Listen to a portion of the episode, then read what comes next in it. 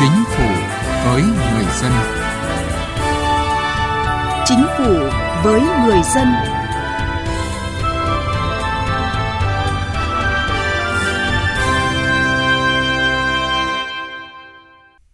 Thưa quý vị và các bạn, chỉ 10 tháng năm 2022, cả nước có hơn 16.000 giáo viên nghỉ việc, bình quân cứ 100 nhà giáo thì một người ra khỏi ngành. Tỷ lệ lớn thầy cô bỏ việc là ở khối mầm non tiểu học. Nguyên nhân chủ yếu là lương quá thấp, áp lực lớn, trong khi công việc quá nhiều vì giáo viên phải vừa dạy, vừa dỗ, vừa chăm sóc học sinh. Vừa qua tại phiên chất vấn và trả lời chất vấn tại kỳ họp thứ tư Quốc hội khóa 15, Bộ trưởng Bộ Giáo dục và Đào tạo Nguyễn Kim Sơn cho rằng để giảm số lượng giáo viên thôi việc, vấn đề cấp bách là tăng lương, tăng phụ cấp ưu đãi cho nhà giáo, nhất là với giáo viên mầm non và tiểu học. Chính sách lương cho giáo viên là vấn đề chúng tôi muốn đề cập trong chương trình Chính phủ với người dân hôm nay. Mời quý vị và các bạn cùng nghe.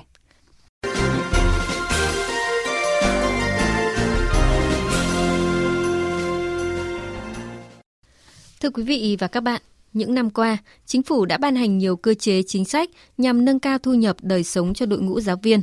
Tuy nhiên, vấn đề lương dành cho đội ngũ giáo viên như thế nào cho phù hợp, đảm bảo khuyến khích các nhà giáo nâng cao trình độ, nâng cao chất lượng giảng dạy, đang là vấn đề giành được nhiều sự quan tâm không chỉ của các cơ quan chức năng, các chuyên gia mà còn của cả người dân. Ngoài truyền dạy kiến thức, giáo viên còn truyền dạy cả đạo đức, nhân cách sống và làm việc cho học sinh, nên nghề giáo được xếp vào ngành nghề có tính đặc thù. Ngoài thời gian lên lớp, các giáo viên còn phải dành khá nhiều thời gian cho việc soạn bài, chấm bài, hướng dẫn học sinh. Nhiều giáo viên ở vùng sâu, vùng xa còn phải đến tận từng gia đình để vận động học sinh đến lớp. Một số giáo viên chia sẻ, đi làm cả chục năm, cuối tháng nhận lương 5 đến 6 triệu đồng, rút ra đóng tiền học cho hai con hết 3 triệu đồng – Số tiền ít ỏi còn lại chỉ đủ đi chợ chừng nửa tháng. Nhiều người ngoài giờ lên lớp lại chạy đôn chạy đáo làm thêm các nghề khác để kiếm tiền lo cho gia đình. Các giáo viên mầm non tiểu học phải đến trường từ rất sớm để đón học sinh, lo cho các cháu từ bữa ăn giấc ngủ, học hành. Một ngày làm việc của những thầy cô này thường rất dài, có khi từ 6 giờ sáng đến 6 giờ tối. Trong khi đó, đồng lương họ nhận được vẫn không lo nổi cuộc sống. Theo chị Nguyễn Thu Hoài ở huyện Đông Anh, thành phố Hà Nội, phụ huynh của hai con đang tuổi đi học, thì vấn đề cơm áo gạo tiền là nguyên nhân khiến cho nhiều giáo viên không còn gắn bó với nghề. Bây giờ cái tình trạng mà không ít giáo viên là phải làm nhiều nghề khác nhau để kiếm sống và tôi thấy là như thế chất lượng thì ờ, không đảm bảo. Cái vấn đề mà cơm áo gạo tiền thì nó cũng khiến cho nhiều giáo viên là người ta cũng không còn gắn bó với nghề nữa. Và một số những cái học sinh mà khá giỏi ấy, thì các em cũng không có ý tưởng là muốn vào học ngành sư phạm giáo viên ra trường thì ờ, nhiều người phải bỏ tiền ra để xin việc, không đáp ứng được nhu cầu công việc. Dưới một góc nhìn khác, ông Đào Xuân Hùng ở Vĩnh Phúc, Ba Vì, Hà Nội cho rằng So với trước đây, chế độ chính sách đối với giáo viên hiện đã có nhiều điều chỉnh. Thế nhưng xét ở góc độ thực tế cuộc sống hiện nay thì những chính sách này chưa đảm bảo cuộc sống để giáo viên toàn tâm toàn ý cho công việc dạy học. Chính vì vậy nhà nước cần quan tâm đến giáo viên hơn nữa. Ông Đào Xuân Hùng nêu ý kiến. Giáo viên phải tạo đức tốt, gương mẫu nhưng bây giờ nhà nước cũng phải tạo cho họ gương mẫu có những giáo viên giỏi nhưng mà không có việc làm rồi như trước mắt cứ trên cái nền tảng đang có đã làm sao giáo viên ra trường được vào biên chế nhà nước làm sao giáo viên ra trường không phải bỏ tiền ra để chạy việc Cùng quan điểm với ông Đào Xuân Hùng, bà Nguyễn Thị Bích Lộc ở Yên Thành, Nghệ An cho rằng hiện nay chất lượng của đội ngũ nhà giáo bị chi phối bởi rất nhiều yếu tố, trong đó có chế độ chính sách đối với giáo viên. Vì thế, chính phủ cần xem xét tăng lương cho giáo viên, cán bộ ngành giáo dục nhằm thu hút nhân tài cho ngành giáo dục.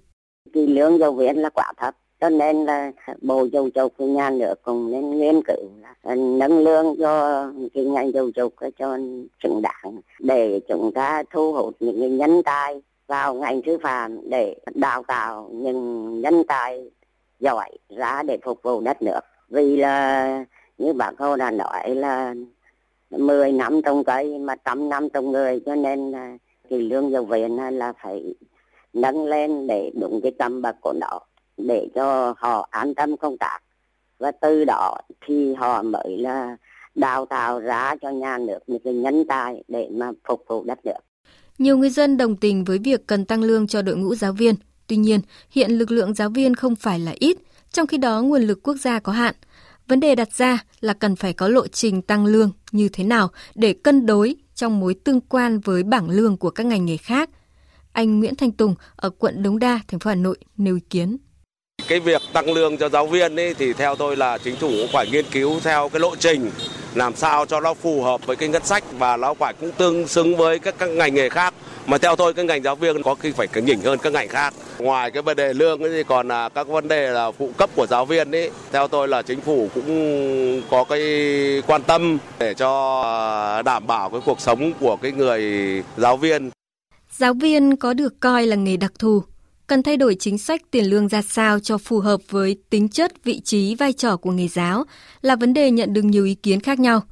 Nhưng có một điều chắc chắn, khi chế độ chính sách tốt sẽ là động lực quan trọng để giáo viên gắn bó, dành tâm huyết cho nghề, góp phần nâng cao chất lượng giáo dục.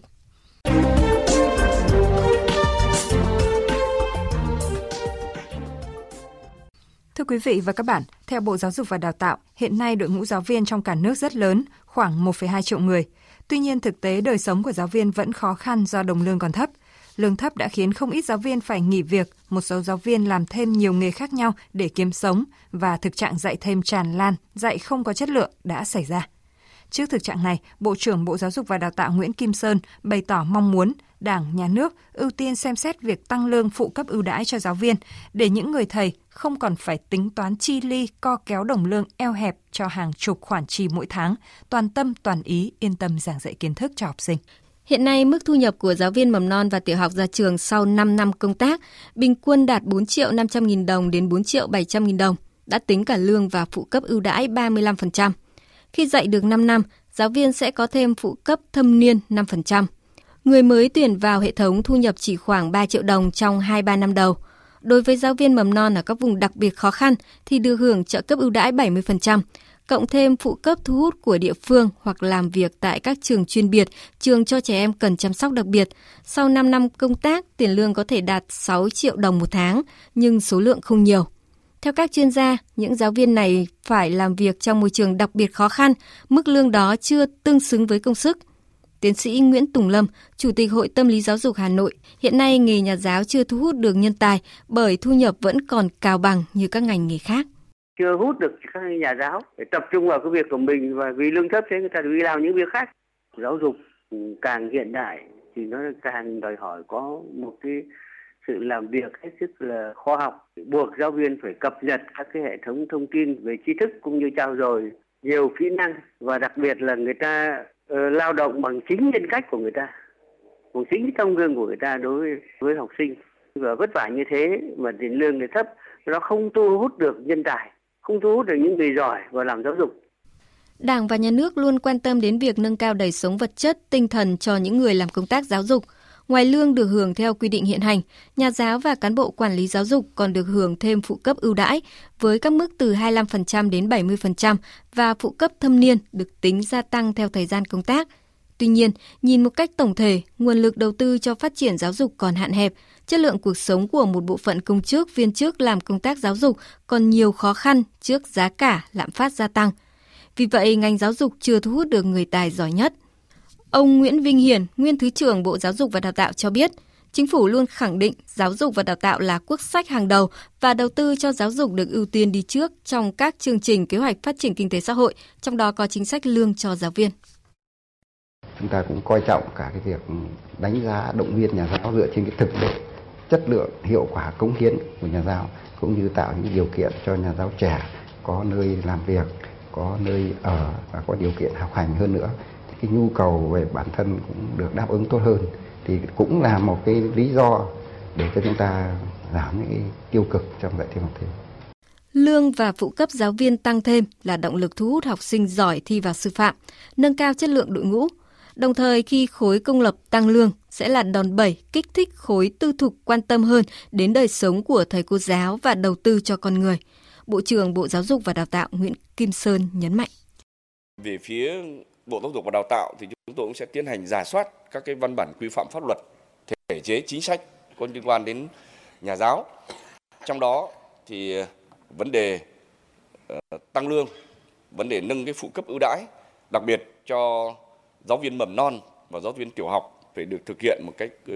cấp bách để giải quyết được đời sống cho giáo viên với tinh thần là có thực thì đạo mới vực được. Theo các chuyên gia, cần sử dụng hiệu quả nguồn đầu tư của nhà nước cho giáo dục và có cơ chế phù hợp để tạo động lực phát triển ngành giáo dục, nâng cao chất lượng đội ngũ nhà giáo và cán bộ quản lý giáo dục. Cơ chế phù hợp nhất giai đoạn hiện nay là thực hiện tự chủ trong giáo dục. Nhà nước cần tập trung đầu tư có trọng tâm trong một số trường đại học trọng điểm trở thành những cơ sở giáo dục đại học có uy tín trong khu vực và thế giới để đào tạo nguồn nhân lực chất lượng cao, nhất là ở những ngành nghề có tác động mạnh mẽ đến tăng năng suất lao động, đổi mới mô hình tăng trưởng, phát triển kinh tế xã hội.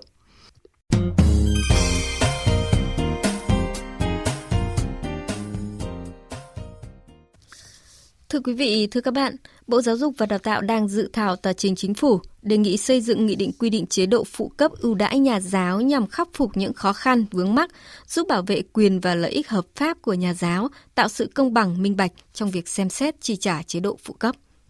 Bộ Giáo dục và Đào tạo cho biết chế độ phụ cấp ưu đãi đối với nhà giáo hiện nay đang được quy định tại một số văn bản quy phạm pháp luật như quyết định số 244 ngày 6 tháng 10 năm 2005 của Thủ tướng Chính phủ về chế độ ưu đãi đối với nhà giáo, thông tư liên tịch số 01 hướng dẫn thực hiện quyết định số 244. Sau hơn 17 năm thi hành quyết định số 244 và thông tư liên tịch số 01, chính sách về chế độ phụ cấp ưu đãi đối với nhà giáo đã mang lại nhiều kết quả tích cực, góp phần hỗ trợ nâng cao thu nhập và bảo đảm điều kiện cần thiết để nhà giáo thực hiện đầy đủ vai trò trách nhiệm của mình, qua đó chất lượng giáo dục cũng được nâng cao. Bên cạnh những kết quả đạt được, việc thực hiện chế độ phụ cấp đối với nhà giáo trong thời gian gần đây gặp một số khó khăn vướng mắc sau. Về việc xác định các trường hợp nhà giáo ở vùng có điều kiện kinh tế xã hội đặc biệt khó khăn, các văn bản về danh sách các xã, huyện, tỉnh được công nhận là miền núi vùng cao đã không còn hiệu lực.